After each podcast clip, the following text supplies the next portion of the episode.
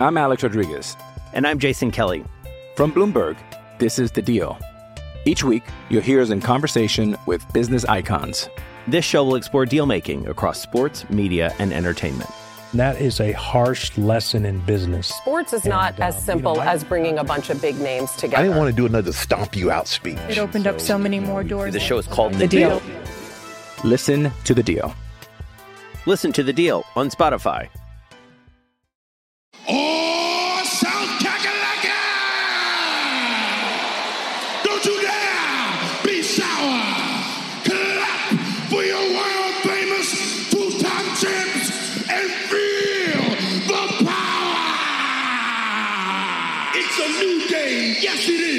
12 Pack Radio, get excited, y'all.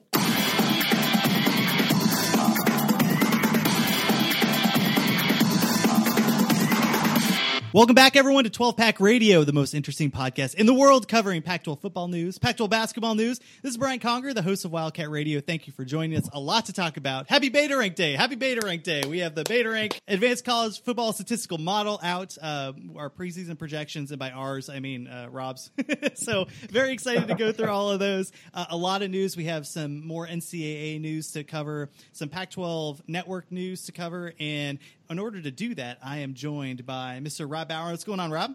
Oh, I am so excited to be here. We have uh, this is one of my favorite times of the year when when new numbers come out and uh, everyone can call me an idiot because uh, I say your team will not make a bowl. and uh, I think for most Pac 12 basketball fans, it is already football season. So, very excited to get that kicked off today. And I am also joined by Mr. Rick Denice. What's going on, Rick? Hey guys, uh, good evening. Glad to be back on. Lots to talk about um, and, and catch up on. It's a menage a trois again uh, with the podcast. Very excited about that. And uh, by the way, I should mention we are now part of the Overtime uh, Podcast Network. So uh, we got our lanyards. We have our half plate of finger food. We're looking at people in the forehead rather than like in their eye, like a psychopath, and we're ready to network the crap out of this. Uh, so very excited to join the uh, the podcast network. So uh, what does that mean? So we we still have all of our podcast partners from uh, the Dog Pod and Free Ball and Podcast and Quack Twelve Podcast, and very excited to continue working with them. The only real difference is that we'll get a couple sponsorships, so very excited about that. Uh, so stay tuned, and uh, you, you'll get to listen to us just just terribly just destroy ad reads. It's going to be real fun. I'm very excited about botching all of them and getting the websites wrong and stuff. Um, let's get into it. So. Oh yeah, yeah. One more thing, you can subscribe to the podcast for free on Google Play, TuneIn Radio, uh, Pac-12. Uh, basically, just look up Pac-12 or 12 Pack Radio. We're there. Apple Podcasts, you name it, we're on there. And then you can follow us on Twitter at 12 Pack Radio at 12PAC Radio. And to start this off right, we're going to go to Rob. And Rob, you should probably give all of our new listeners a quick, you know, 30 second explanation what beta rank is as we move into this segment. So Beta Rank is an advanced college football statistical model that I run. I purchase data from uh, Sports Source, Sports Source Analytics, the same folks that provide data to the College Football Playoff Committee. I get drive level data on every college football game, and then I run that through a multi-level Bayesian hierarchical model um, to output a lot of different ways to cut college, college football data and to rank college football teams differently. Um, but also, I create a preseason model, and that's what today is about. So, today is about the preseason model where I tried to project how teams will look next year in beta rank based on returning production, based on how good you were last year, and based on your recruiting rankings. And I'm actually pretty good at it. I got 57% of teams within plus or minus five of where they ended up in beta rank um, off last year, as well as picking all five major conference winners. So, um, pretty good year last year for preseason beta rank. I'm excited for this year. I mean, there were some ones that were like in there, of course, hiding are some ones that I was way off on. USC, for example. Um, we'll talk about those too. You got to hold yourself accountable. you know, beta rank can't, uh, you know, can't control for JT Daniels just throwing bombs 50 yards into the air and praying that somebody catches it. So, you know, and, uh, to, to your, getting hurt again. I mean, I can't, I can't do it all. Um, no, I'm I'm really excited to go through this. The one thing that we should mention is that so today we're just going to talk advanced uh, metrics and and what they've projected the Pac-12 to be. As we move forward, we've talked about this on our podcast before. We release about a 130 page preview of the Pac 12 every year. We'll do that this year where we dive into not just what the advanced statistics say, but what we also see in terms of that returning um, that returning production. Well, who's actually coming back, and what does that mean, and what units do we think are going to be good, and what coaches do we think will you know be able to push their teams beyond what the metrics uh, just say and what the numbers say. So we'll we'll do all of that stuff. But today, for just the sake of time, we're just going to go through the numbers in general. And uh, Rick, where where do you want to start today? And let's not start with Arizona. Let's start start with a random team. Where where do you want to where do you want to start this party off? You know, I think I'd like to start with Washington just because, uh, you know, Locker's no longer going to be up there. They've uh, obviously had some transition on the defensive side of the ball, and I'm interested to see where they're going to come out at. Yeah, Washington's a fascinating team. Um, so you're right. Washington. Uh, so Washington loses a lot. They come in uh, just overall on returning production um, at number 118 out of 130. They're a little better on offense, oddly enough. So offense, they come in ranked at number 53 in returning production. But holy moly, they they they are 130 out of 130 in returning production on defense. Um, wow. Luckily, they've recruited fairly well, so that certainly helps. Um, but Washington comes in at number 25 in, in preseason beta rank. Um, and that uh, that I think is fair. I mean, the, there are other projections out there that actually have Washington projected to be number one in the Pac-12. I think that's a little much. Um, I think that they're they're a talented team with a good coaching staff. I just think they lose so much that um, I think twenty. I, I, think Beta ranks more right there. I think they, they have they have some things to figure out. That's crazy. So they're one thirty out of one thirty in returning production on defense. Like they lost a ton off of their defense. That's um I mean, this is where coaching comes into play, right? I mean, obviously, we all yeah. know that Chris Petersen is an excellent coach. He's one of my favorite coaches in the country. I love the fact that he was able to take three star talent at Boise State and just push them and push them and put together a team that was formidable um, on a national stage, not just uh, in the Mountain West. And yeah. uh, I, I, mean, obviously, what he's been able to do with four and five star talent, it's kind of like that. Um, I'm trying to think of a, a, good coaching example, but that, well, I guess we could say like Clay Helton or um, Jim Mora, where they got the five star players, but weren't able to get them into uh, a position where they could succeed as a team. Uh, and it seems like Rick Chris Petersen has been able to mold some of these, not just like middle tier players, but the top tier too, and get them to a place where that basically that team is humming every year. Yeah, absolutely, absolutely. And guys, just a amendment to my previous uh, call out. It was Jake Browning, not Jake Locker. Sorry, I was traveling most of the day. So, For all you Washington fans that are going to okay. listen to it, there, will it be automatic. Jake. that's true. That's true. I was just firing that out there. It was like right off the tip of my tongue. It's amazing. Um, well, and and if you look at you know one, you know, you talk about how good of a coach Chris Petersen is, and I think this year uh, the amount of immense talent that they brought in, um, you know, on the defensive side of the ball, especially from that, you know, with the the four stars that they got, um, and I I think the linebacker corps um, is is going to be a big big position of need, and I think that they're going to have a lot of success um, if Chris Petersen can get some of those guys integrated sooner rather than later. Um, and I'm I'm excited to see what they do. But I mean, 130 out of 130 is uh, is that's a tall order. Um, and and um, you know they they've got a lot to uh, to work on and um, you know right in front of them. So I'm interested to see what happens. Yeah, they they project to be at, 33 on defense next season and, and 15 on offense. Um, that offense, they do. I mean, the, they lose the headliners in Gaskin and um, Browning, but um, they return they return a lot most of the offensive line. Um, their receivers haven't been great, but you know they come back and um, they do have another year where Bush Hamdan can hopefully figure it out a little more as the offensive coordinator. So just taking a look, we're going to do the Pepsi challenge here. S&P has them at 15, S&P plus their preseason prediction. So um, Beta Rank has them a little bit lower on the, um, and I'm, I'm curious to see what exactly is boosting Washington up to 15. I think obviously and Rob, maybe you can point to this. So we were talking uh, about college basketball and about KenPom rankings and how, uh, and we're using Arizona as an example. Like um, Arizona's offense is consistently okay, but when you and and sometimes like in that upper quadrant, but when you compare it to the elite teams, that gap is so big. Like the, the elite yes. teams are running offenses at a much higher level than even the top twenty. Is that the same thing in football, or is it a little bit different on that kind of drop off? No, that's absolutely true in football too. And this is something I try to get across to people that the difference between teams in the range of say up to, you know, about 12, 11, 12 and a team in the range, you know, of, of 50 is often the same as the difference between that 11 and 12 team and the number one team.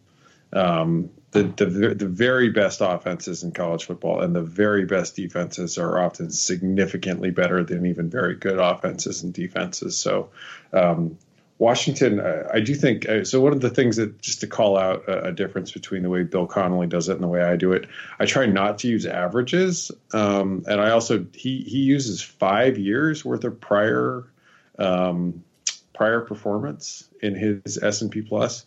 Oh. Uh, I don't like to do that. Um, I think that that gets you into some stale numbers, um, and even though you may have some decreasing um, decreasing correlation between what was happening five years ago and what is happening now.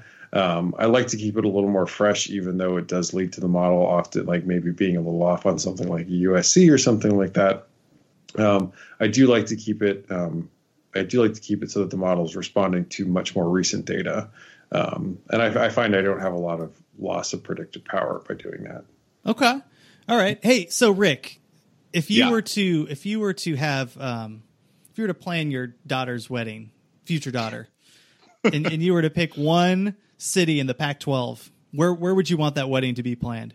Oh, I I would say right outside the Bay Area, up in uh, Napa, Sonoma. Okay, let's go. Uh, Palo Alto is more of the Sonoma area. Let's talk about Stanford next here. So uh, Stanford's not like a, a, very interesting team. I should say also because I also have the I also got a, a, an early look at the schedule file from Sports Source Analytics, which it helps to ask to see if they have it. Um, Washington is projected to have 8.54 wins next season, which is still pretty good, um, and about five uh, 5.8 wins in conference. Stanford, uh, Stanford is a team that uh, comes in looks to be number 44 next year in beta rank, which is lower again than uh, where S&P has them or FPI. Um, but Stanford loses um, quite a bit off of last season's uh, last season's team. So they're they come in at 103 in returning production, um, 111 on offense, losing everything they lost with Bryce Love and those receivers. Um, number 66 on defense. I, I, do like some of what they have coming back on defense. I, will probably talk about Adebo a million times before season kicks off. Um, but with oh Costello's coming back, so they, they do have some they do have something coming back on offense, but it's uh it's going to be tough for Stanford. They weren't great at times last year, and and they they do lose a lot off that team. What's the season win total projection? Season win total, and they have a brutal non-conference schedule. They have brutal, so, brutal. Stanford has UCF, Northwestern, and Notre Dame in non-conference. So Stanford, whatever. Is, yeah, I know. No, I'm just kidding. Stanford is projected at six wins. Oh, ouch! Yeah, um, just because well, of how tough the schedule is. Well, and you can you can kind of see where we get get there from when you look at just how tough I think the Pac-12 North is going to be next year, with the potential emergence of Oregon being you know the number one up there, and then Washington right behind them, um, and right there, I mean, you could look at that those two games and see uh, two losses, um, you know, from from those teams. So I I you know looking at what St- Stanford has coming back, you you kind of and and you see the 2019 recruiting classes ranked number number 21. You know, I think they fill some holes, but I don't think they fill some holes immediately. And it could be one of the rougher years, um, at least from from the outside looking in, um, that that they've had to contend with in, a, in quite a while. I know you say that, but like, how many times have we said that about Stanford? Right? Like, it's wow, you know, this might be the year where they drop off, and they've had a couple drop off years, but I just can't see a scenario. And this is why the numbers are so um, helpful because we're going to take these numbers and then, as we've done in this podcast over the last year, is kind of move over to what our eyes are seeing and what we know in the past in terms of coaching and in terms of player development and all that stuff. I can't see a scenario, Rob, where Stanford wins six games, uh, or I'm sorry, wins less than six games. Um, even if their their schedule is solid, they're always going to have a fairly decent defense outside of that anomaly two years ago where they, they really did have a bad defense. You went, oh my gosh, this team isn't good on defense. Um, they shored that up more this year, and I liked some of those players like Fox that came in and was really able to bolster uh, that front seven. What do you think? I mean, I I think I mean the the number stood out to me because it's unusually low. I think for Stanford. Um, but the tough thing is for Stanford is is that there's no there's no gimmies in non-conference, and that's that's and one of the biggest things as I go through and do this. If you play an FCS team as I'm doing your season win totals, you you get a one. Like I, I'm assuming you win that game. I mean, I'm sorry, Washington State, you don't always win those games, but um, the you know if you're Stanford, like you're you don't have anything anywhere near that. Northwestern, that's a toss up. Notre Dame, Notre Dame's could be a big favorite. UCF next season, that's a, that's a toss up game. Yeah. Um, for Stanford, and then you have to go in and play Washington, Oregon, Washington State. Um, and some of those games, uh, I'd have to look off the top of my head, but you know, not all of those are going to be played in Palo Alto. You still have to play USC every season. Um, you have to play UCLA. Uh, it's not. There's the only guaranteed win on Stanford. I mean, maybe you know games that they're they're you know is, is Oregon State. You know they're not an overwhelming favorite against even a team like Arizona next season. Um, not that Arizona projects to be that great, but um, you know Stanford with all of their wide receiver losses, Bryce Love gone, you know not returning a ton on defense. It's it's a it's a tough road to hoe for them. And and Rob, that kind of filters in right into the theme that I brought up last year, which was, uh, you know, is KJ Costello going to step up and be the quarterback that Stanford needs him to be? And I think that his wide receivers helped him immensely last year, um, and and really came on. But uh, you know, with with all the losses that they have around him, I mean, he's the guy uh, that they yeah. need to produce. And I I don't know if you're a Stanford fan if you tr- trust him to produce that much. I don't know, guys. I'm going to be on the you know Stanford upper class purgatory train all year next year. Always, so, I mean, always, always. Do you take that thing, though, I mean, schedule is king. I mean, everyone forgets about. I mean, it's not just schedule, but it is a combination of how good you are and who you play. And um, you know, this year we projected you. I, I, do project Utah to be pretty good. Washington and Stanford roll off their schedule, so Utah's schedule lightens up considerably, and I've got them, you know, moved up accordingly in their projected wins. Stanford this this non-con is is I mean UCLA also has a very tough non-conference, but if you have a really tough non-conference, most power I mean most Power Five teams look to go through non-conference and notch up at least two wins. Stanford they project to have a I mean less than one and a half wins in their non-conference. That's tough. Okay, all right, all right. Uh, Rick, you're writing a country music song about your dog. What Pac-12 city is it based out of? Utah. Let's go with Utah since we kind of already brought them up. And we, and we and and we love Utah listeners so much. I left my dog in Salt Lake City. That does not sound like a country song. That sounds like an emo, you know, like brooding pianist song. Whatever. I'm Alex Rodriguez. And I'm Jason Kelly. From Bloomberg, this is The Deal. Each week, you'll hear us in conversation with business icons. This show will explore deal making across sports, media, and entertainment.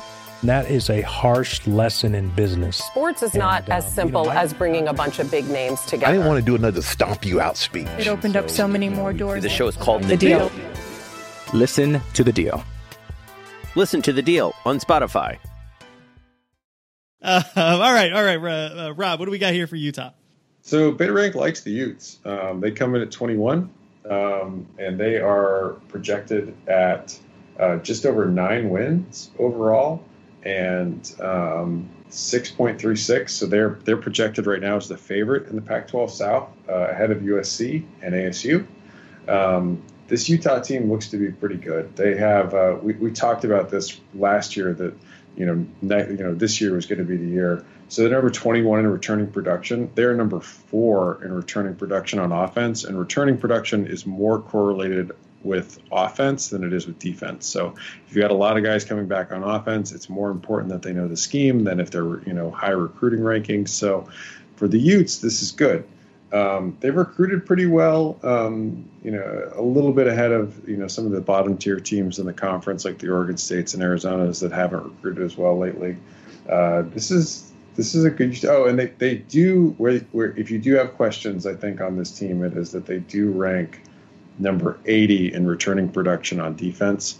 Um, I guess I, I, have enough faith in what Morgan Scalley is doing on defense there that I, I, I think they can plug and play for the most part, and they'll the Utah will run out a good defense again next season. I'm worried about their quarterback. I think quarterback play has always been an issue. I don't trust Huntley.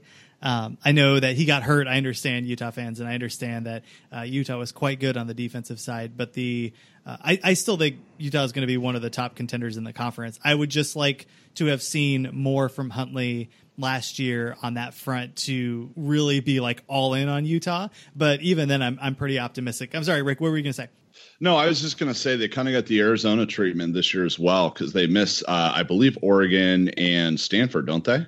I think it's Washington. Is it Washington and Stanford? No, they've got Washington uh, oh, on. Then it second. is Oregon and Stanford. Then yeah, so, so that that's that's quite helpful to have uh, basically two out of the top three out of the north um, that you don't play. And so you know if there's some deficiencies and some holes it looks like you know their their early season slate of games against uh, you know BYU, BYU and Idaho State um, are probably going to be you know easier games. They play Washington State um, the end of September. Um, but then you kind of look down that schedule and and I think it sets up fairly nicely for them um, you know to a uh, you know to to kind of you know have a great season and and even if they have some struggles at quarterback early, um, I think that that uh, Cunningham's going to be able to, uh, or Willingham, sorry, um, is Willingham. going. Whittingham. Sorry, thanks guys. Um, is going to be is going to be one to uh, to to make some adjustments, and uh, yeah, they could have a, a, great breakout season this year. Yeah, Randall Cunningham's really going to tear it up there in Salt Lake City. but, listen, I, I, I, like their I like their OC hire too. Andy Ludwig, uh, he he led a fun Vanderbilt offense last season. He's been at Utah before. Uh, I think he's a bright offensive guy, and you know hopefully he can he can uh, help the offense produce with all they have coming back. And S&P had the Utes at 17, so real close in terms of numbers again, with the differences being smaller as you kind of group them together and all that stuff. So uh, definitely someone to take a look uh, out for. Uh, Rick, if you were to retire right now, what Pac-12 city would it be? Uh, let's go with LA. Either one of those. Teams. You would retire in Los Angeles, you narcissist. Listen, Whoa. listen. I here's the thing. Let me explain my reasoning, guys. I would retire in San Diego. LA's as close to San Diego as I can get without going to ASU um, up in Phoenix. So give me a break. That's like say, that's like saying uh, I really love New York, um, and, and, I would I would retire in Newark though, just because it was like the closest city that it, like oh, a metro I line. Mean, Los Angeles is far cooler than Newark. I lived in New York for quite a while, and I would occasionally fly Listen, out of Newark. You know, the other thing is, is that you know here Brian is putting me on the spot, and I could have said Pullman, Washington, or I could have said Eugene, Oregon, but you know I said L.A. I felt like L.A. is a, a pretty fair uh, you know, assessment of where somebody might live down the road. I hope I, I like Los Angeles, but eh. with transients urinating all over the Walk of Fame, and it's just that place is the worst. uh, you know, uh, you could say San Francisco, and you'd probably get the same. But that's thing, yeah, so. that, or Portland to be to be mm-hmm. honest right now. Um, yeah. anyway, all right, let's. Um, I'll, I'll, at least give you Westwood here and uh, put you in a good part of Los Angeles. so let's talk about UCLA. Oh, all right. So UCLA comes in at number fifty-seven uh, in beta rank, uh, which uh, F, beta rank and, F, and S&P plus are usually not terribly far off. There's there's some occasional disagreements of, of more than plus or minus five. Um, holy moly, ESPN's Football Power Index has UCLA projected at number 21 for next season. uh, I don't buy that for a second. UCLA projects at 5.19 wins. They have Oklahoma they have San Diego State, and they have at Cincinnati next season. Oh my gosh, that Cincinnati so team was good this year. Is projected to be very good next season. Oh my gosh. Um, yeah. And they're projected at number four in the Pac-12 South with uh, four conference wins. Um, this UCLA team, um, they they do return a lot. Um, they're number 34 in overall returning production. Um, they're at number 75 on offense, however, so a little less on offense, and they were thin on offense last season uh, to begin with. But they that defense, that awful defense, uh, they come in at number 13 in returning production on that awful defense. So uh, they're hoping to make some jumps. They've had a bunch of guys that were really highly regarded transfer out, uh, and they just signed a truly awful recruiting class. so, by UCLA standards by UCLA standards, by Arizona or uh, Oregon State standards, it'd be fine. I was reading a SB Nation piece, and I'm uncertain who wrote. I think it was Jason Kirk, and it was talking about the struggles that UCLA's had with recruiting, one of them being, and this just gives me, right? I'm 35, so on the older scale, but I'm not like you know a baby boomer, and it just made me so sad for the future of uh, the world when there was these parents that said, "Yeah, you know." Um, Chip Kelly would like call our our son and, and our son's like what do i even do with this phone call? I didn't even i didn't even want to take this. I'm like you don't want to talk to chip kelly you you freaking petulant child pick up the damn phone and talk to somebody that like built the offensive structure that is now college football. Like you you terrible terrible person. Like oh i'd rather have a snapchat conversation with him. Like this is the worst. But uh but for whatever reason he he didn't pull through and close that class. I'm hoping that not taking phone calls with one of them rick no, well, and and it's funny too that you brought that up because I was uh, reading an article on Bruins Nation today, um, and basically they just ripped that recruiting class apart. Um, you know, and, and one out of the twenty guys they actually signed are blue chip recruits, which is basically unheard of. Um, and it's almost going back to uh, um, what is his name, Karl Dorrell, way back in the day. What yeah. was that in the yeah? yeah and, and, oh Lord. Oh man. So so anyways, I it's it's going to be a fascinating uh, 2019 and 2020 for uh, Chip Kelly. I I I just don't know where they go because you got you know you talk about getting chips guys that fit that style of offense um, i i don't know if they got nearly enough talent to even plug and play this year um, and if you look at the beta rank on some of the other preseason picks and uh, in terms of what their overall schedule will be and where they will will match up in the Pac-12. You know, I think it's going to be a really really tough year in Westwood. Um, so it'll it'll be interesting to see how it shakes out. Rob, if Chip Kelly ends up winning five games this year, and how many did he win last year? Somewhere around five, I'm assuming.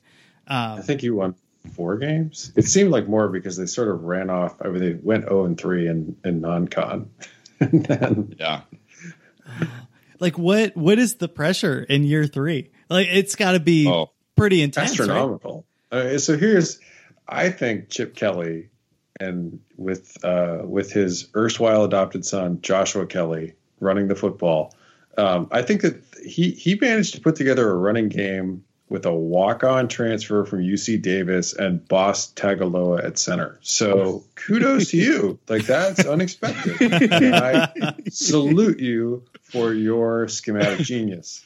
However, they were not great throwing the football last year. It showed on offense. They kind of struggled. Um, Wilton Speight is, Speight is gone. The Dorian Thompson Robinson experience is on. Um, they didn't really sign a, a, a, solid quarterback in this class, so it, it really is going to be Dorian Thompson Robinson or bust.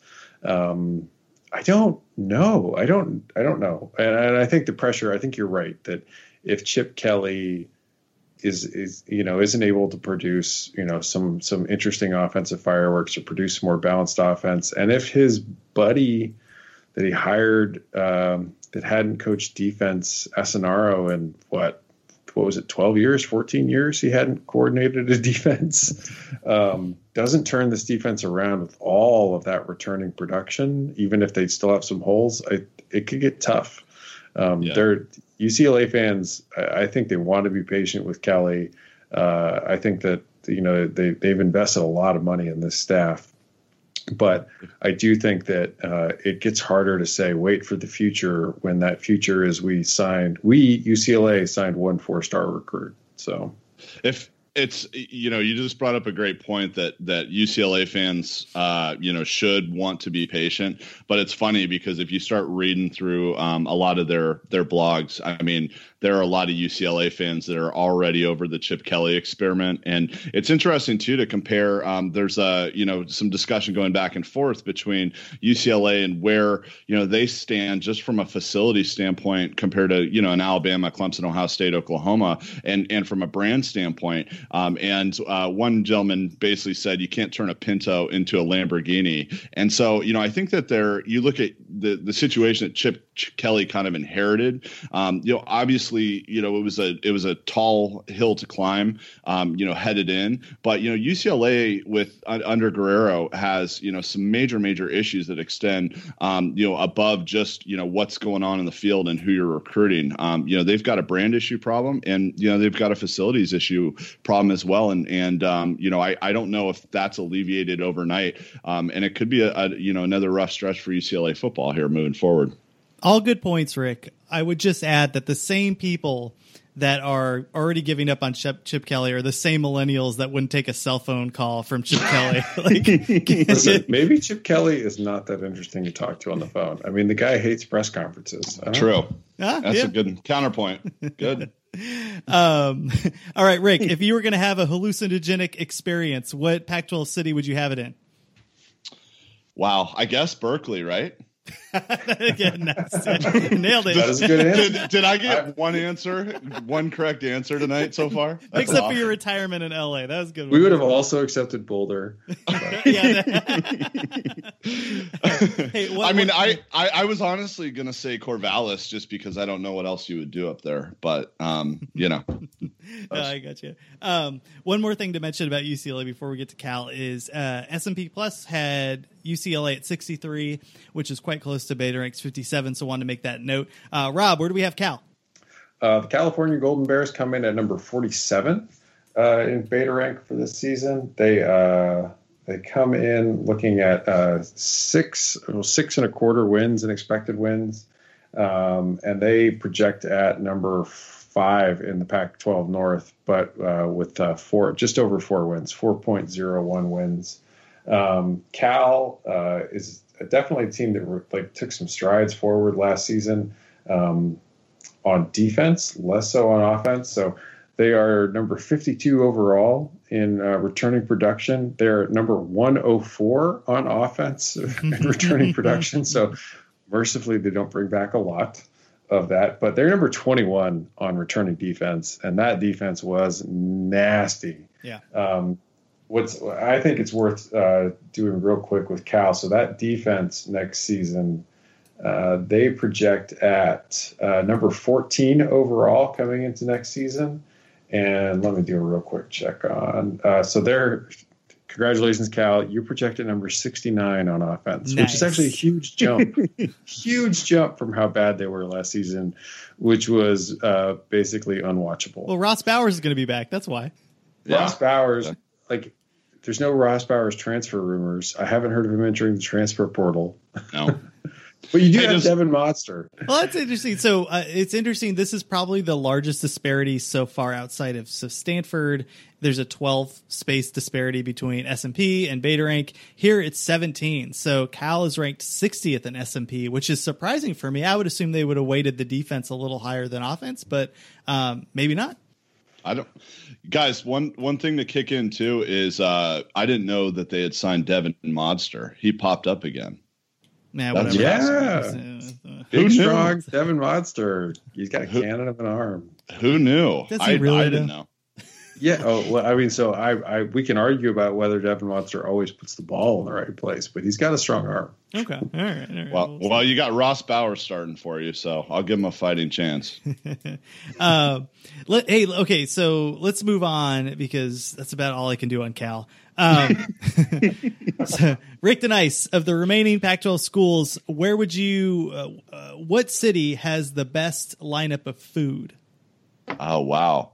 You know what? I was just down there and you guys might hate on me for this again, but I'm going to go with it. I I'm going to say let's talk about Arizona State and Phoenix because I was down in Scottsdale and had uh, amazing food for the last 5 days and everywhere you go um, you can get awesome Italian American food, uh, Mexican food, it doesn't matter. Everything's good down there. So let's go with ASU. Okay, that's fair, and I would assume that they still have a lot of the. Um, like Tucson has amazing Mexican food. I would assume that that makes its way up to Phoenix. It's only an hour away, right?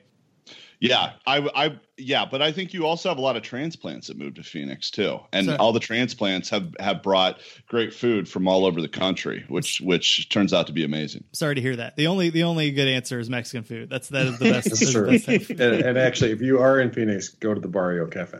Mm, yes, that is a good spot. Even the Koreans are making tacos now, Rick. I mean, that's how good uh, that's how good Mexican food is. Steve, have you have either of you had Korean fried chicken? Oh, it's so good. No, oh, no. Oh. Okay. What? No, I have oh. not. I first had Korean fried chicken at this place that was like so secret in New York that it didn't even have a sign, and you like went up this like this kind of um, poorly labeled to the second story non non advertising Korean fried chicken restaurant that a friend of mine that worked at Amex with me knew about, and it was it's like a, it was amazing. It was life changing. It's, it's, like a fried chicken speakeasy then. Yes, but it's better. It was even better, and I will say this, and this is almost sacrilege. It was better than Popeyes. Oh, oh. what do they do? What do they? What makes it different? I don't even know. I don't. I. it, could, it could just be that it smells like kimchi a little bit. I don't know. Oh, okay. Well, I, I, mean, I, that, I, think that's a, a, bug, not a feature, but that's just all right, all right. Let's talk ASU here. Let's talk ASU. Um, so ASU comes in at number 49, uh, which is actually interesting because it's the, both Beta Rank and S&P Plus have them in the exact same spot. It's worth noting that ESPN's FPI this is one where they're way off from where S&P and Beta Rank are. They have them at 34 um, coming into next season, which I, I think is high. Um, ASU projects with uh, 6.74 wins, uh, so bowl eligible again in Herm's second year, and they project at number three in the South, uh, roughly about four and a half wins in conference.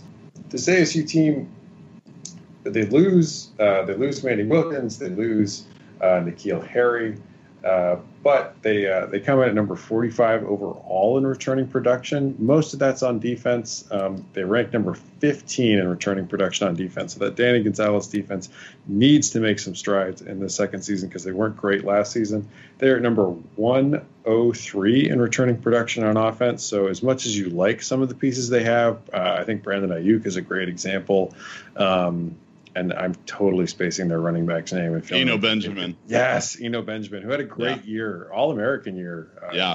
Like, uh, I, I, I like some of the pieces they have coming back on offense, but they lose just a ton. Uh, also on the offensive line. So it'll be interesting to see how this this ASU offense shakes out next season. With the potential people are already talking about. I like Chase Lucas, but they're already talking about Jayden Daniels, that uh, four star dual threat they they signed, is maybe starting next season. Oh wow, okay, that'd be fun to watch. Uh, yeah, I'm really curious about that quarterback position. Uh, I mean, it's the most important sport, most important position in sports, um, and they're really going to have to. What what's up? Don't they have like four quarterbacks that they recruited to fill in behind? So they're going to have a like a quarterback battle, like six quarterbacks, aren't they? They are, and they they've already started spring practice. Um, yeah. So ASU got the jump on me even on uh, game 2019. Congratulations, Arizona State. That that was by design, I'm sure. Yeah, and they uh, they have um, their entire first football press conference, from what everyone was saying, was just. Uh, the offensive coordinator being asked about who's going to be the quarterback. Um, so they are trying to rep all four of those guys. Uh, I would probably handicap it with. Uh, I mean, I would give Chase Lucas, you know, the the the, the early nod. Um, but they're they they they did sign they did sign another four star quarterback, I believe, in this class too, who's more of a pocket passer. It's uh, Joey Yellen. Yes, that's the Viejo. Yep. Yeah, what's up, Diablos? Right on. Okay, okay. Yeah, yeah I actually I saw him. He's pretty good. Yeah. Um. So, so quick question for you, Rick. So I was, um, as I was watching, I watched a lot of ASU football last year, and I found Herm Edwards to be so endearing. Like I, I could not not like him after the second game. I'm like, this guy, I would, I want to give this man a hug. like, he just seems so nice. He seems like that uncle that would, you know, during Christmas, he would be the one, the one uncle that, you know, spends a hundred dollars on your gift when you're, you know, like a five year old kid. You're like, oh my gosh, the Ninja Turtles, like, gee hockey set that I've always wanted. like, that just, I'm such a big fan of his right now. What do you think? What do you think about Herm Edwards?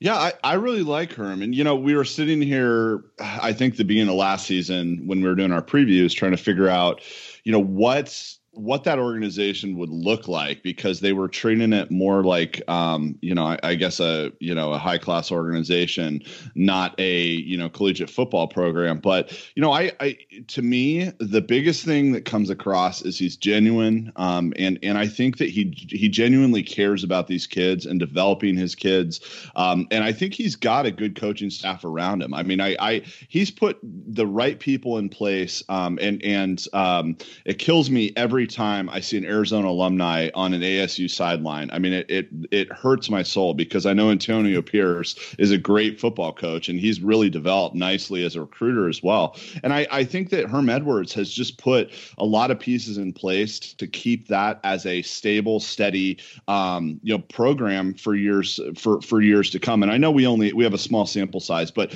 you can see the the pillars kind of be put in place by him. Um, and I, I think ASU should be excited. I, now, I don't know if they'll win, you know, national championships, Pac-12 championships. I, you know, I think that kind of remains to be seen. But you know, you want to look at your program and kind of be proud of, you know, the direction that it's going. And I, if if I'm an ASU fan, I think you're excited about, um, you know, what Herm Edwards brings to the table in terms of, you know, national recognition from a good standpoint, and and not having to worry about, um, you know, kids doing stuff that that um, you know would would embarrass your program. So I'm I, I think it was a good hire, and we'll see how it works out for him. Is there any other coach in the Pac-12, Rob, that you would want to have dinner with? Like like if you showed up and they said, "Hey Bryant, um, or hey Rob, so uh, you know we're all here, but we have a special like somebody's going to join us for dinner today, and it's Herm Edwards. Is there anybody in the Pac-12 that you would replace him with? Uh, Mike Leach. Oh, oh yeah, yeah, yeah, that's true. That's very true. I mean, yeah. I mean, Mike Leach, he played. I mean, he he finished high school in Cody, Wyoming. I'm from Wyoming. Like we could we could shoot the breeze. At the end of the day, you know, like nobody's going to top Tom Brady. You know, same thing with Mike Leach at a conversation. like, you know, let's uh, the bars the bar's way too high on that front. I've bet people take Mike Leach's phone calls. yeah, that's true. I want to see one of those stories on that. That'd be great.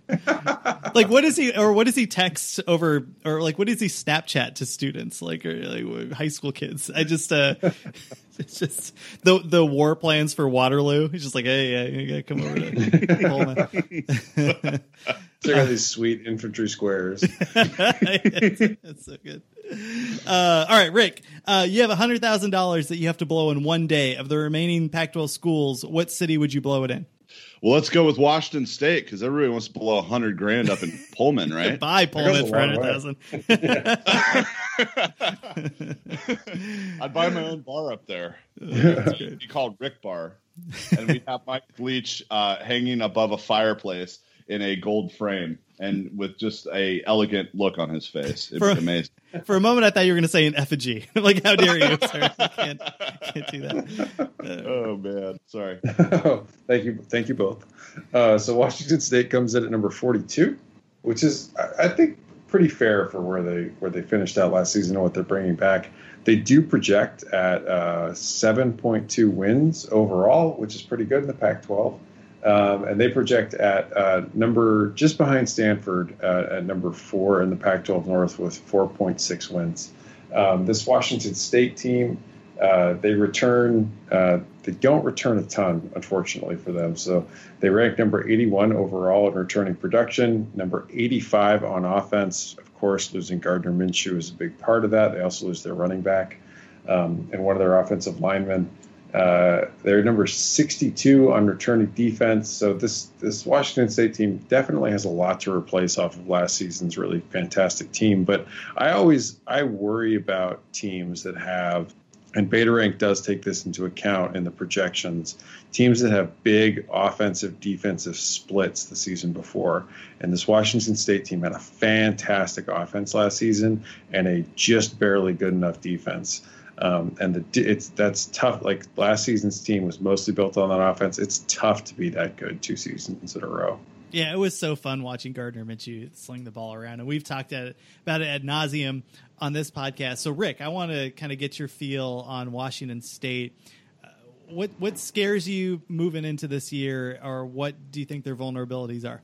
Well, I, I think, uh, you know, another big question mark, and maybe it's not a big question mark, uh, as you just alluded to, is, you know, Gardner Minshew obviously leaving. Um, and then uh, Peyton, uh, how, I can't even say his name, uh, Puller. Yeah, there we go.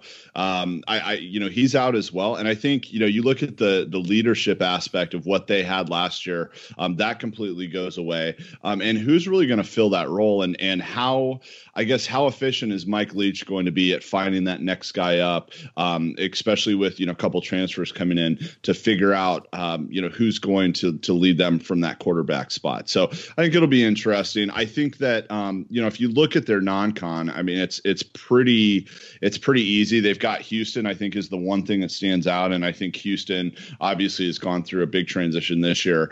Um, so I, you know, I, I think that their schedule is favorable, but um, again, I think that that the big the big push for Mike Leach will be to find that leadership. The other thing too with Washington State and and you know it is tough to recruit up into Pullman, but you know you basically year over year have to backfill a lot of your your key positions. Um, you know with two with sometimes two, but but mostly three star guys because um, you're not going to get the four and five star guys that you know usually are are are more adept at, uh, developing immediately um, and being ready to play. So um, you know again he's going to move pieces around, but you know what? There's no nobody better in college football at, at taking on jobs like that year after year after after year, um, like Mike Mike Leach is, and I think he's going to be. I think they're you know they're going to be in the hunt. They're going to surprise some people, um, and it may be a tougher year than last, but I think they're in, they're they're in a good uh, position anytime you got Mike Leach at the helm. Rob, outside of Washington State, what would be the best fit for Mike Leach? Uh, culturally, spiritually, and strategically, if he were to leave Wazoo in the Pac-12. Uh, just in general, nationally. Ooh, I mean, like the uh, he almost has to be somewhere sort of like out of the way, where they're willing to accept his eccentricities in in and in return get football success. Right? I mean, you you accept some of the weird. Um, sometimes he's going to tweet out conspiracy theories. Um, I mean, if it was in a in a major conference, you know, I think Mike Leach could work at Arkansas. I mean, Arkansas fans are pretty crazy. um, I would almost rule out the entire South because at some point he's going to tweet that the the North was right and they won the war like fair and square, and I don't think that goes super well down there in Fayetteville. That's true. That's true. Um, I mean, I, I, mean, it'd be interesting if you tried to match him up. Could you imagine him anywhere in the Big Ten? I, I struggle with that. Um, what, what about like West Virginia? Oh, that I would be good. It was a northern state, by the way, northern state. Um, so I think That's they would true. be fine. They left us. They left Virginia because they they were tired of all those slaveholders down in the down in the plains. Yep. Um, you know where you know where he'd be fun though in the in the SEC is Kentucky. Although they they they kind of struck out with Hal Mumme in the air raid. I, I, let's put Mike Leach at Rutgers in the Big Ten, right? like he's got the New York media market right there. People would eat it up. And I've been to a game at Rutgers, and it is basically a bunch of like chubby New Jerseyans talking like it, it's The Sopranos. So it'd be kind of fun. nice. And they have a hot tub at games. Oh, that was the best. That was the best. Uh, I'm glad we da- went down that road. Glad we went down that road. Uh, all right, let's go. Uh, Rick, if you were thrown in jail, um, what jail would you least likely want to be in for a prolonged period of time in the Pac 12? Uh, let's go Tucson, Arizona. Mm, there you go. There you go. Okay, okay. Close to the border. A little, little yeah. rough and rowdy down there. Okay, let's yeah, talk Arizona. Little here. flair. So Arizona comes in at number 63 uh, in beta rank. So that is, uh, other than Oregon State, they are projecting it at last in the Pac 12. So at number 11. Uh, they it just under bowl eligibility, 5.75 wins overall, and they projected number four in the Pac-12 South, um, at 3.45 wins.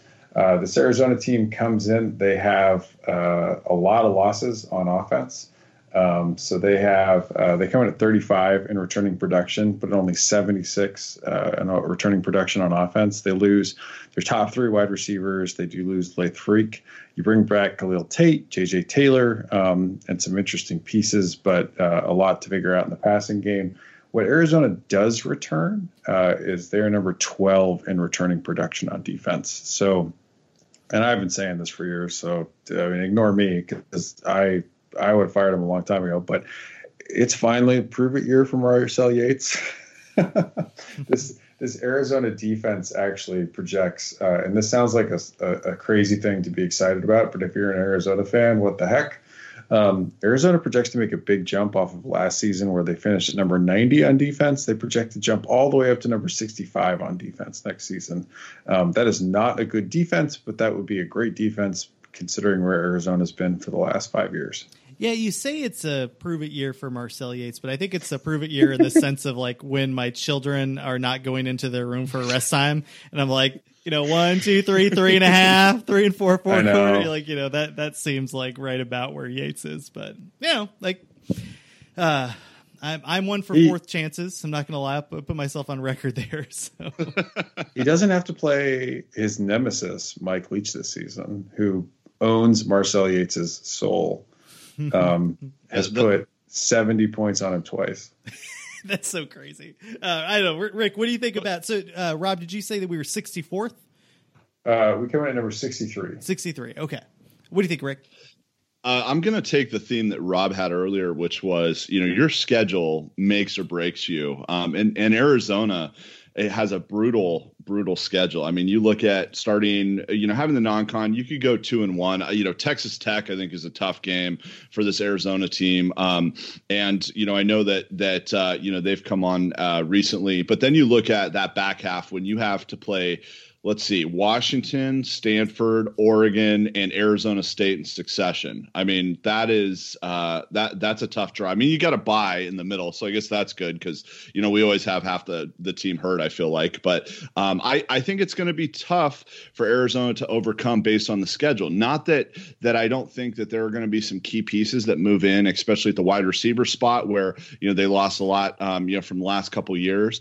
Um, but I think that there's there's uh, you know a reason for some moderate optimism as well. And you know, again, you know, to to uh, Rob's point, you know, if if Marcel Yates can ever figure out how to coach a defense you know they could be they could be improved because you know the offense um, you know hopefully Khalil Tate in his senior year will kind of move forward and, and develop as a quarterback and and come in. And and if he doesn't then Grant Gunnell the the freshman that's highly touted may take his spot. Um, and we'll see what the offense um, you know uh, comes out looking like and and see if there's some consistency there. So I think it's I think you know if you look at this Arizona team it's kind of that that same thing that I think everybody says as the Pac-12 season starts. Like what are they going to be? Um, you know, and and you know they may be six and six, um, and and you know five hundred, and is that good enough to get Arizona fans halfway interested, um, you know, in the program again. So I guess we'll see, but I think it's going to be a tough schedule this year, and I think that's really going to hold them back. If Marcel Yates can coach a defense, if Donald Trump would only stop tweeting, you know, he would get in much less trouble. I mean,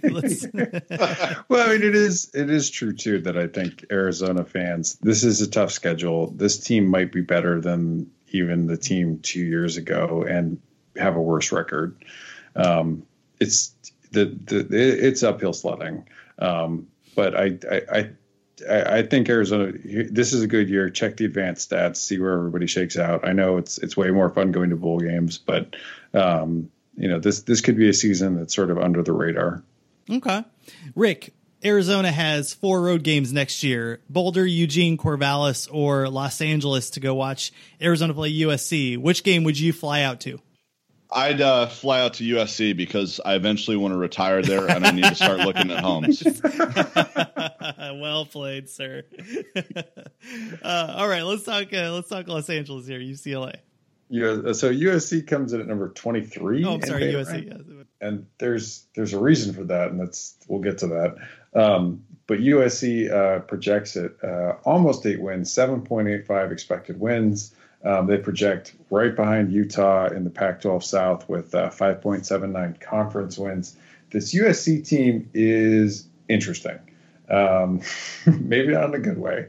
Uh, but so they, they rank 82nd in returning production, uh, but almost all of that returning production is on offense, where they're number 21 in returning production. So they return a lot hmm. uh, off of last year's offense you can say that not all of that's good. Uh, I don't think that they have the depth that they would like at wide receiver, but their top five wide receivers are very good, very talented guys. Um, the question I think you have is they're at number 117 at returning production on defense. They lose dang near everybody off of that defense uh, last season, and so you kind of have a question of uh, their their projection on offense is built off of all that returning production and some of their recruiting rankings. You have some turnover. Do you really trust the offense to live up to their projection? And in the meantime, I mean, the defense, I mean, really has to to, to start a bunch of guys that haven't played before. Now, that's not to say like they have a lot of talent, and they they had some good freshmen play last year on that defense that were super good, but we'll see.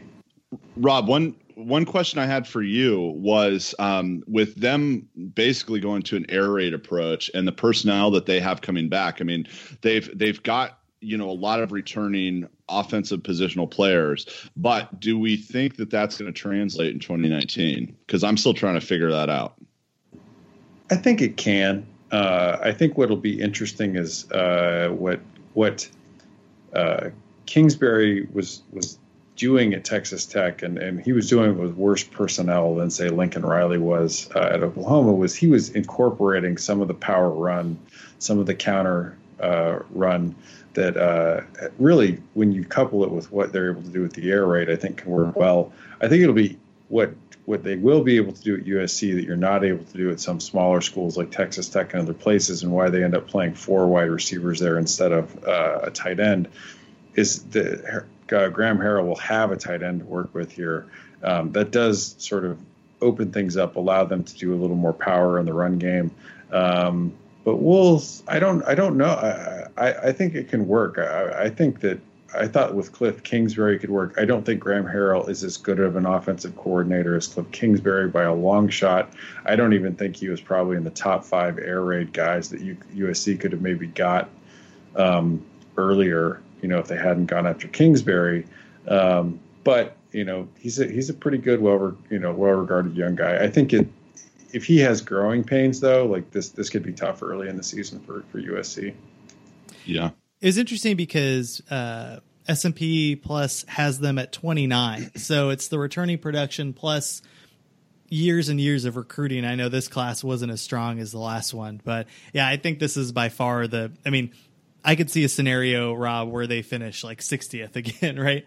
Yeah, absolutely. This USC team, this this is not. I mean, this is based on there is waiting in here for um, how poorly they did last year. That is a part of this score, uh, but if you recruit as well as USC does, you should not be this bad. And that's what the model is saying. Teams recruit that recruit as well as USC does I mean, even if what was a down year for them recruiting was still a pretty good year recruiting. And last year's recruiting class, particularly on defense, was lights out if if you recruit that well, you should win football games, and that's where USC is, and that's what I mean. Really, if you're a USC fan, that's what you have to hold Clay Helton accountable for. Um, I think after this season, if they're not able to really get it going, and this is this this was going to be the rebuild. You know, this is going to be a tough year for them with rebuilding that defense. So last year it was rebuilding the offense. This year it's rebuilding the defense. Uh, I don't know. I don't know if Clay Helton survives this. I think I think they've got a tough road to hoe. Guys, crazy stat of the night: USC lost seven defensive backs from last year's roster. Oh my gosh! I was doing I was doing some research earlier, and I was like, I my eyes practically popped out of my head when I saw that. That's crazy town. Um, yeah, I, I would also add though, like concurrently, yeah, I just mentioned that I can see a scenario where they finish like 60th. I could also see a scenario where they win nine games, and now the yeah. USC fan base has to struggle with, all right, like is that enough? I don't think it is. I, I, w- I would be unhappy as a USC fan. Um, and this goes back to the argument of USC shouldn't be comparing itself to the UCLA's and the, you know, um, okay Oregons of the world. They should be comparing themselves to the, you know, Notre Dame's, Ohio State's, Oklahoma's, maybe not Alabama because they're on a different plane, but like that's that's where USC needs to be, and that's where the conference need, conference needs them to be. Does that make sense, Rick?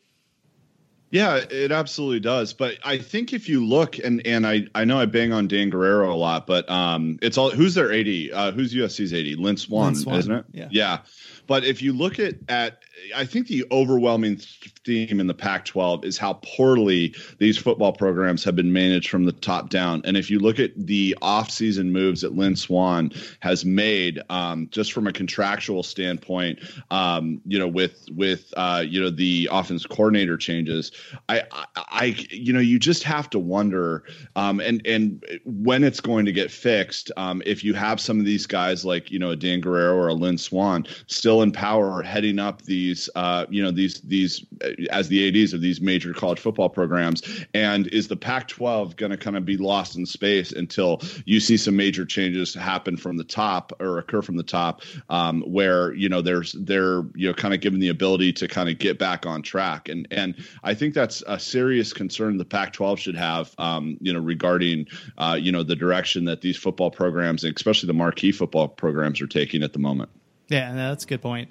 Um, all right rick back to you it's uh, you got two minutes left. You're on your own 20, and you got to drive for a touchdown to win the game. And the three quarterbacks you can pick from to carry that offense to victory are Steven Montez, Justin Herbert, or Jake Luton. Who are you taking? Oh man, let's go. Uh, let's go Montez. Yeah, I do like. I do like my boy Montez. Yes. And then we'll finish off with the Oregon schools because that's what everybody loves. that's the right friggin' answer. All right, let's talk some Colorado here. the Red Baron himself. so, uh, Colorado comes in at number 61, uh, right ahead of Arizona. Um, and this Colorado team again has a little bit of a tough schedule. They rank, they come in with uh, five expected wins overall, um, so just shy of bowl eligibility. They come in with the, uh, just over three, 3.12 expected wins, and last in the South um, with their projection right now. Uh, Colorado, I, I, am excited for Mel Tucker uh, on defense. Um, so they uh, they they come in at number 42 in returning production overall. They're number 43 on offensive returning production, uh, number 63 on defense. Um, it'll be it's it's interesting. I think when you look at the staff, I think the questions I have is that Mel Tucker seems to have hired a lot of folks that were quality control assistants at Georgia. Um, yeah, I, I, guess I just I would have expected maybe him to go out and hire some bigger names, um, particularly an offensive coordinator, uh, than they hired. I, I, it feels like a bunch of a bunch of guys that he got to know that he worked with at Georgia, and um, I would have expected a larger network of of of, uh, of, hires from somebody that's been in the business as long as Tucker has been in the business. hey guys, you seem cool. You should follow me to Boulder. like that's right, I mean, kind of like what they're doing. Do you want to do you want a title that says coach instead of quality control assistant? No, mm-hmm. cool. I uh, I have a uh, we offer dental too, so come on down. I, I mean, it's not it's it's it's just not what you when when guys land their first head coaching job, they usually put together one of their best staffs. Um, because they have guys that they've kind of talked to over the years that say, "Hey, if I ever land a job, you know, would you be interested in coming to work for me?" Um, you know, guys that they've come up with that they're excited working with. It's just it's unusual to have them all sort of come from the same staff for a guy that's kind of bounced around. I mean, Tucker's been on not just Georgia's staff; he's been on other staffs as well. Um, that he wasn't able to go out and get uh, folks that had uh, a little more diverse experience. Not that I mean, Georgia's a terrific football program under Kirby Smart, and they have some, you know they definitely do have some very smart people working as quality control assistants. But uh, I would have I would have liked to have seen a few more folks pulled off that were uh, actually on coaching staffs mm-hmm. and had the title of coach already. Do you agree with that, Rick? How bullish are you on Colorado?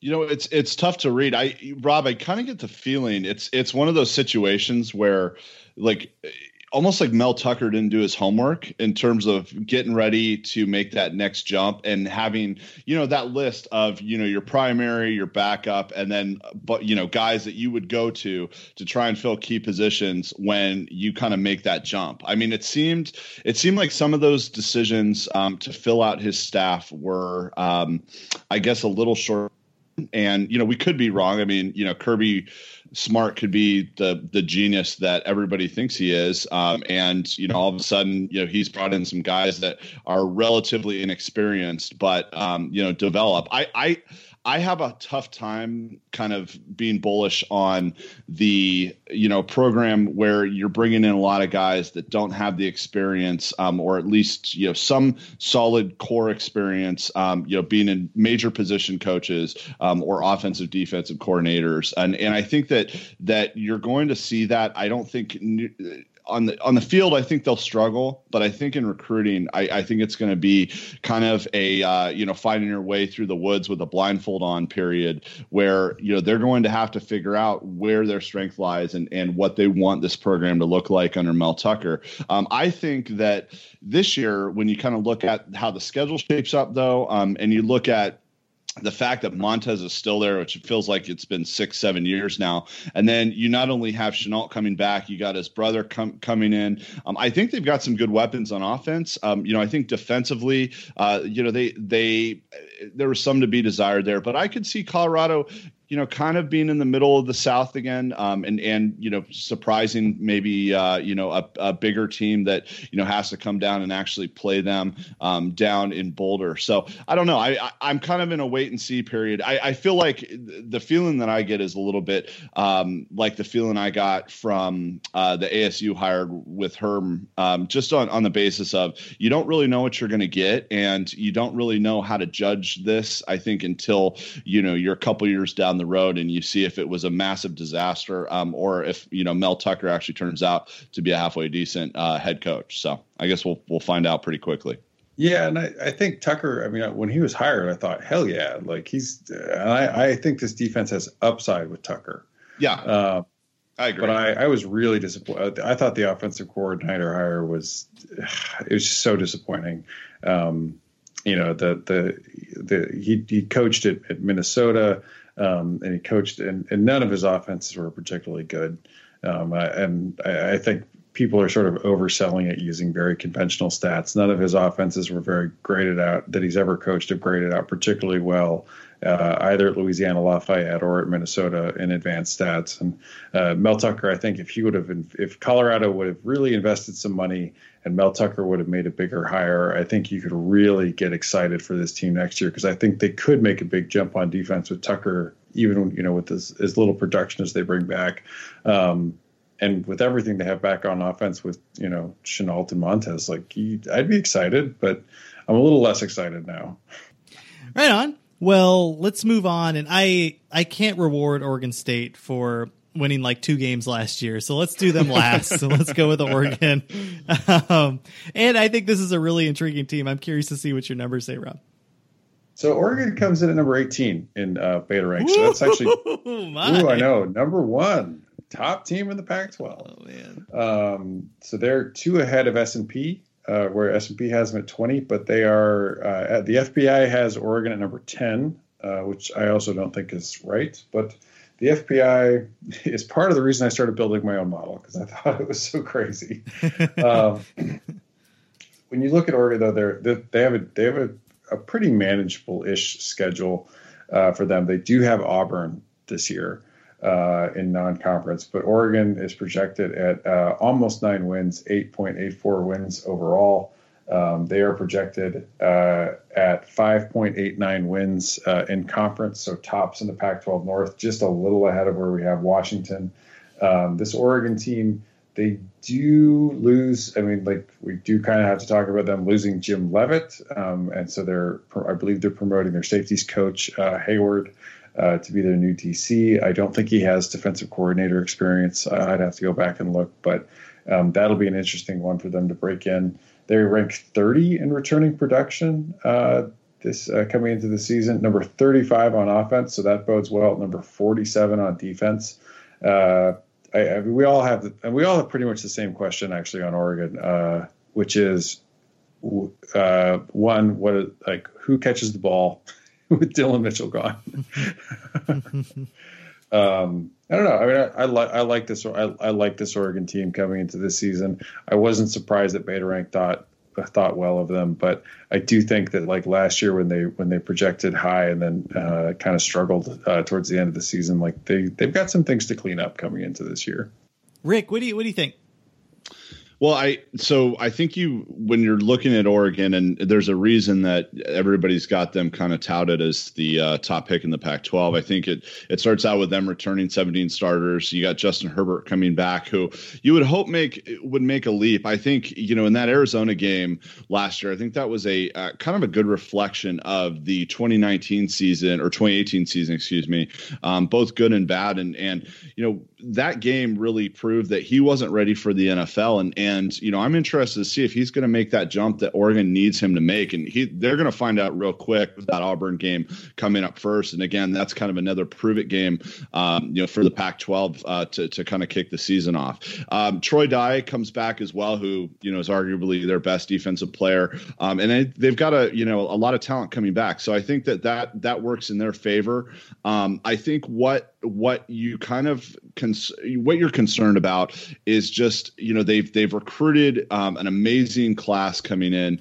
Um, they've kind of backfilled last year with a, a very good class, um, and they've got a ton of talent on this roster um, in in a really really quick period of time. So you know how are they going to utilize that talent? Is that talent going to re- reach its full potential? Um, and and are they going to kind of show out underneath Mario Cristobal? Um, I do think the Leavitt uh, situation is a, a, bigger issue than it's been made out to be. Since you and I live up here in Portland, you know, I, I get a lot of the sports talk, um, and and I I don't know what occurred there, but to have a guy that you're basically bringing up from within, um, underneath Leavitt for two years, um, I kind of feel like that there's going to be a big feeling out process, and it's going to uh, you know be a sink or swim type of season. Um, you know, when when uh, the time comes uh, to to kind of see how they play against Auburn Auburn, and then uh, you know some of those teams from the uh, you know Pac-12 North later down the road. So, anyways, I I I am very excited to see how Oregon plays this year, and and I think they've got a ton of talent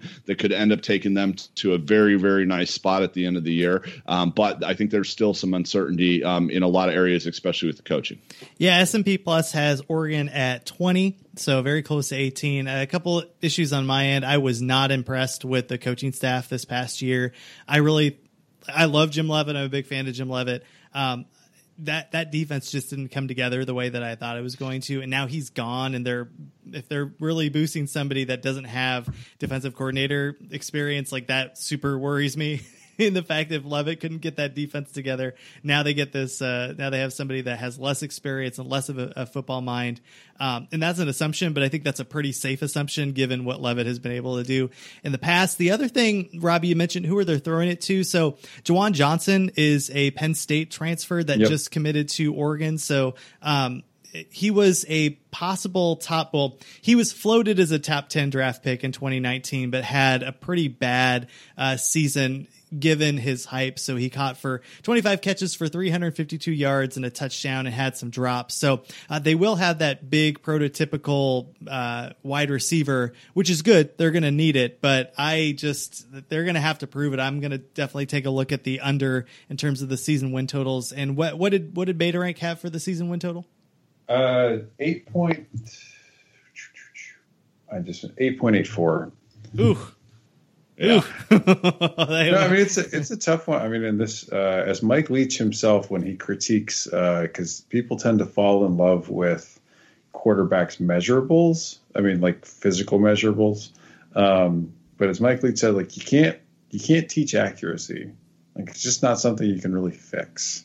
Um, and and Herbert has Herbert has a little bit of an accuracy, like not a huge accuracy problem, but he's got a little bit of an accuracy problem. Yeah, maybe not one enough to be able to lift a team in this offense to the Pac-12 like North title. I, I, think that's that could be a fair assessment. I would love to be proven wrong. I would love to have the Pac-12 have like a Heisman type of candidate up there in Eugene, but uh, we shall see. Um, let's move to Oregon State, Rob, and then let's wrap Woo-hoo! it up here. Yeah, we made it.